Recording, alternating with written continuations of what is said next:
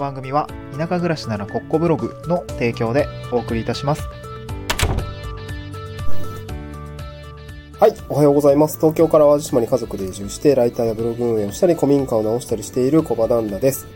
今日のトークテーマはですね、あの、ちょっとニッチな話というか、まあ、僕が住んでる淡路島の話をしたいなと思うんですけれども、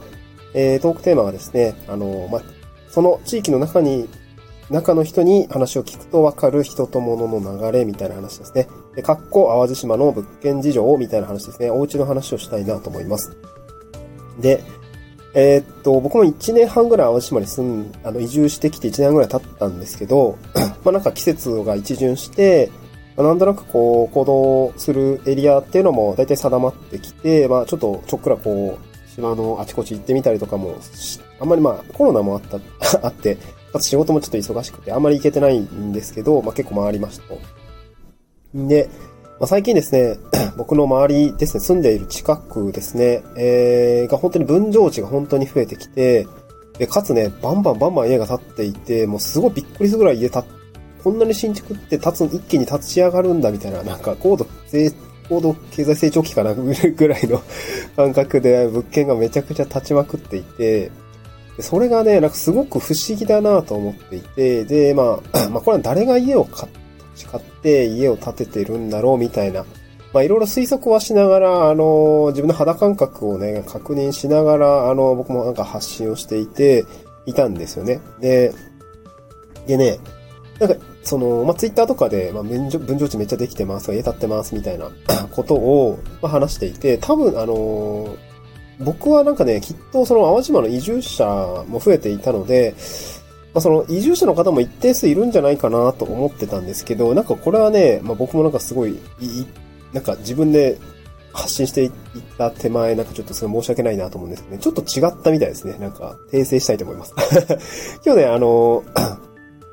あ、この前か。この前ね、保育園の、なんかね、授業参観みたいなのがあって、まあ、ちょっとね、子供たちの様子を見ながら、みたいな感じで、ちょっと見、見た後に、まあ、一緒にね、散歩したりとか、あの、秋だったんで、なんかどんぐりとか、あの、葉っぱをね、あの、子供たちと一緒に拾いながら、まあ、自分の娘も見つつ、なんか他のお友達と一緒に、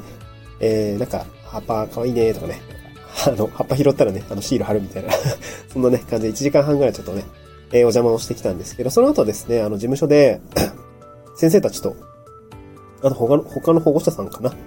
えー、こう1時間喋ったんですけど、その時にね、その、この分譲地の話になって、えー、それでね、教えてくれた、教えていただいたんですけど、あの、今ね、淡路島すごく人が増え、人が増えてるとか、あの、分譲地がたくさんできていて、で、利便性の良い場所っていうんですね、土地柄的にも、まあ、結構その、市街地の、から、まあ、ちょっと離れてるかもしんないけども、車でね、本当に5分とかの県内の、まあ、めちゃくちゃ、こう、立地のいい場所っていうんですかね。うん。も、もともとは田んぼだったりとかだったんだけれども、えそれがこう宅地になっていて、そこで分譲地ができて、そこにね、新築の家がバンバン建っているってこの状況について、えちょっと聞いてみたんですけど、そしたらね、僕はね、当該の人がた、あの、た、あの、家買って建ててるんじゃないかなと思ってたんですけど、そうじゃなくて、これはですね、なんかね、こう、こういう話でした。で、その物件とか宅地を買っている人は誰かというと、えー、若夫婦なんですね。島内にもともと住んでた若夫婦の方って言ってました。で、それは、その保育園の先生から見るに、あその年少さんかな？年長さん、年長さんか。年長さんからまあ小学生に上がるとか、まあ、その、中学校に上がるとか、その、そういうタイミング、まあね、あんま中学はなかったんだけど、やっぱ年少、年長さんから小学校に上がるタイミングを見計らって、えー、っと、家を建てるって言ってました、若夫婦の方。で、その、その、家を買ってる人の状況ってどうなってるかっていうと、もともとは、その、島内なんだけど、まあ、ちょっとあんまりね、こう、立地が良くない場所っていうんですかね。あの、うん、まあ、あんまりね あの、名指しでその土地の名前を言うのもどうなんだろう、どうなんだろうかって思う時もあるんだけど、まあいいか、別に、本当のことだからね、あの、土地的、あの 由良とかね、由良の地域とかね、あのまあ南淡路とかの、ちょっと奥地だったりとか、まあ、洲本もね、結構いろんな、そもそも広いんだけど、まあちょっとその、市街地じゃから結構遠く離れている場所にもともと実家があって、多分ね3世帯で住んでいた。もともとご実家に、まあ結婚して住まれていて、えー、家があって、まあやっていたっていうことがあるんだけど、子供がやっぱ大きくなってくるとさ、まあ家出出たりも、まあ出たりっていうかなんていうのかな。まあ、新しく家を構えたりしたいなって、3世帯でね、そのまま住んでいくのも多分全然あの、昔の家だから大きいからさ別に問題ないと思うんだけど、そうじゃなくて、まあ、若夫婦は家を出ると。まあ、おじいちゃんおばあちゃんは、その元々のご実家に住んで、すあの、島内なんだけど同じ家に住んでたんだけど、若夫婦の方たちは、これを、あの、子供たちが年、年長さんに上がる？ん？じゃあ年長さんになって、まあ来年から、こう、なんていうのかな。子供たちが、まあ学校にね、自分で、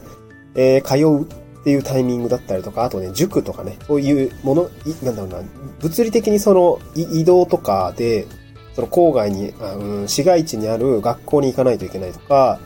えー、塾に通ったりするっていうことが増えそうなタイミングを見計らって、あのー、ちょっと近づいておくというか、利便性のいい場所に家を建てちゃおうみたいな人が多いみたいなんですね。これなんかすごく気持ちわかりますね。そう。僕もめちゃ逆行してて 山側にね、めっちゃ山の奥地に家をね、DIY で直してるんですけど、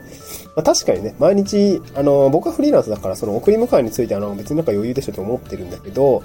まあ、職場があったりとか、まあ普通にね、あの、出社時間がある人はさ、まあ普通、大体はそうだと思うんだけど、やっぱそう大変だと思うんですよね。送り迎えとかも大変だと思うし、時間に融通が効くわけじゃないと思うんで。そこはやっぱ難しいと思うし、あと、多分中学校とか高校とかになったら塾とかもね、なんか夜10時までやってて大変なんですよね、みたいなこと言っていて、あ確かになで、そうなった時に、えー、遠いのは大変だと思うし、ね、えー、これおじちゃんおばあちゃんちだと夜遅いのもやっぱちょっとしんどいと思うんですよ。一緒に、一緒に暮らしてたらね。で、ことを考えると、こう、若夫婦の方が、えー、実家を出て、家を買って、まあ、土地買って、家買って、家を建てるっていうことは、まあ、結構ね、えー、生活面的には結構自然なことなのかなと思いました。うん。やっぱ島内に住んでたら、そういう分譲地がこの辺にできるとか、うん、まあ、この辺に建て売りとかね、えー、まあ、注文住宅も、まあ、こういう場所ができるよって話はやっぱ情報早いので、えー、分譲地ができた瞬間に、もう結構すでに売り、なんだよもう買われてますっていう状況は、あ、なるほどだ、そういうことかというふうになんか結構合点がいったんですね。えー、当該からだと、まあ、その地域が本当にどういう場所なのかって、こう、なかなかね、えー、調べながらだと、じゃないと、ちょっと結構リスキーだと思うんで、いや、なんかみんな思い切るなと思ったんですけど、やっぱりそういうことじゃなくて、島内の方が、あの、まあ、この辺利便性いいよね、みたいな、もともとまあ土地知ってるし、もうこういう、まあ、新たに宅地ができて、まあ、注文住宅建てれるんだっていうような、まあ当然ね、あの土地も安いですし、あのね、3000万ぐらいあったらもね、土地も変えて、えっ、ー、と、家も建っちゃうみたいな、上物も建っちゃうみたいなあ感じだったんですよ。この前、あの、広報誌見てたらそんなことが書いてあって確かに安いなと思いました。都内、あの、これ都内、都内とかだったらさ、普通に5000万、6000万かかって狭小住宅買うみたいな、そういうレベルだと思うんですね。あの、なんなら8000万、1億ぐらいかかるみたいなね。え土地だけで6000万とかね 上物4000万みたいなって結構普通にあると思うんで、そういうことを考えるとやっぱ3000万で家、土地付き が、まあ、で結構でかいんですよね。なんか僕のね、農家の友達の畑あの、あるんですけど、そのね、近くにも、結構その利便性のいいところ、あの、僕の友達の内、上内前とかね、内前とかね、えー、納めじゃなくて内前かな内前のあたりかなあと大野とかね、大野っていう地域のあたりとかも、えー、非常にね、人が増え、あの、家が増えていて、まあ、すげえ利便性いいんですよね。スーパーもあって、ホームセンターもあって、も何でも揃ってるみたいな感じで、学校も保育園もあるし、みたいな感じで、あの、そういう あの、利便性のいいところやっぱ宅地がどんどん増えていて、やっぱ売れてるんですよね。で、立っている。そこに住んでいる人たちはどういう人たちかっていうと、もともと東大の人で、えー、ちょっとね、利便性が悪いような場所に住んでいたんだけど、えー、ライフステージ的には家を建てるタイミングに来ている人っていうような感じで、えー、まあ具体的に言うと子供が、多分ね、あの、小学校とかに上がる前のタイミングっていうんですかね、ちょうどまあ、えー、通い始めるタイミングに、みたいな感じで、えー、利便性のいいとこに引っ越してきているっていうような感じでした。これすごくね、合点がいきましたね。なるほどな、みたいな。で、やっぱりその、まあちょっと話冒頭に戻るんですけど、地域の中の人に話を聞くと、やっぱりその人とか物の流れみたいな、まあ家が建つ流れとかね、あの、理由みたいなのがすごく分かって、あのすごく分かりましたね。なんか、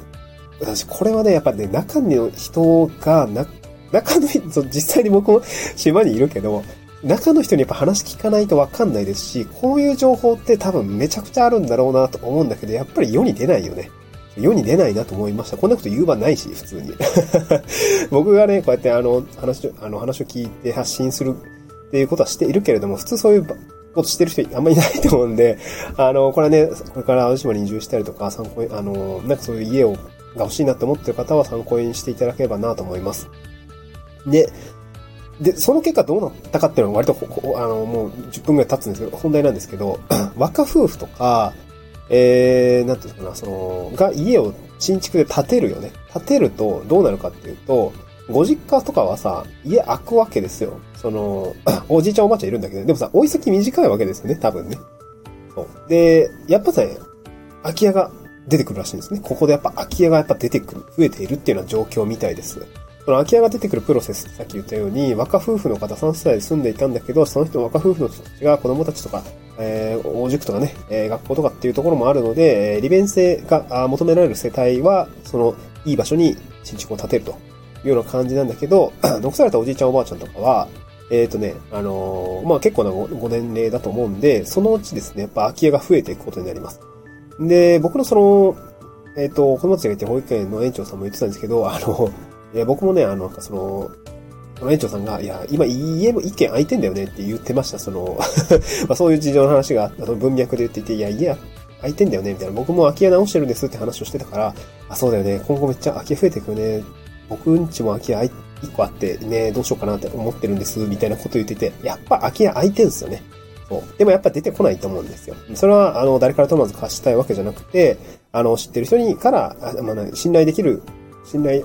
が置ける人に貸したいっていう気持ちがあるので、ここはね、すごく、まあ、あの、現実問題なかなか空き家が見つからないっていうような感じはあるんだけど、実際にはそこにあるんだよね。やっぱり空き家はあるんだなっていうことはすごくね、実感をしました。で、これがね、いい物件なのかどうかなのかっていうところはやっぱりわかんないけど、長年やっぱ放置されちゃうと、空き家ってね、人が住んでないと状態どんどん悪くなっちゃうんで、こういうところ早めにかすめ取る、市場に出る前にかすめ取るっていうことがすごく重要で、えどうやってかすめ取るかっていうと、やっぱ人、人ですね。人検索。人づてに、え信頼、まあ、繋がって紹介を受けるっていうのがやっぱり一番ね、状態のいい、良かったりとか、まあなんか見つけやすくなったりしますね。そうだからやっぱ中の人、まあ僕でも良いですし、あの、通じておくっていうことの方が、まあいいのかなっていうふうには思いましたね。うん。やっぱ自治体の人とか、えー、重相談とかね、行ってみるとかで、えー、そういうことをやっておくっていうことがね、すごく重要なんだなと改めて思いましたし、やっぱ僕もね、中の人にどっと、ちょっとやっぱ話聞いて、中の事情をですね、聞いておかないといけないなと思いますね。うん。これはすごく勉強になりました。空き家あるんだなってね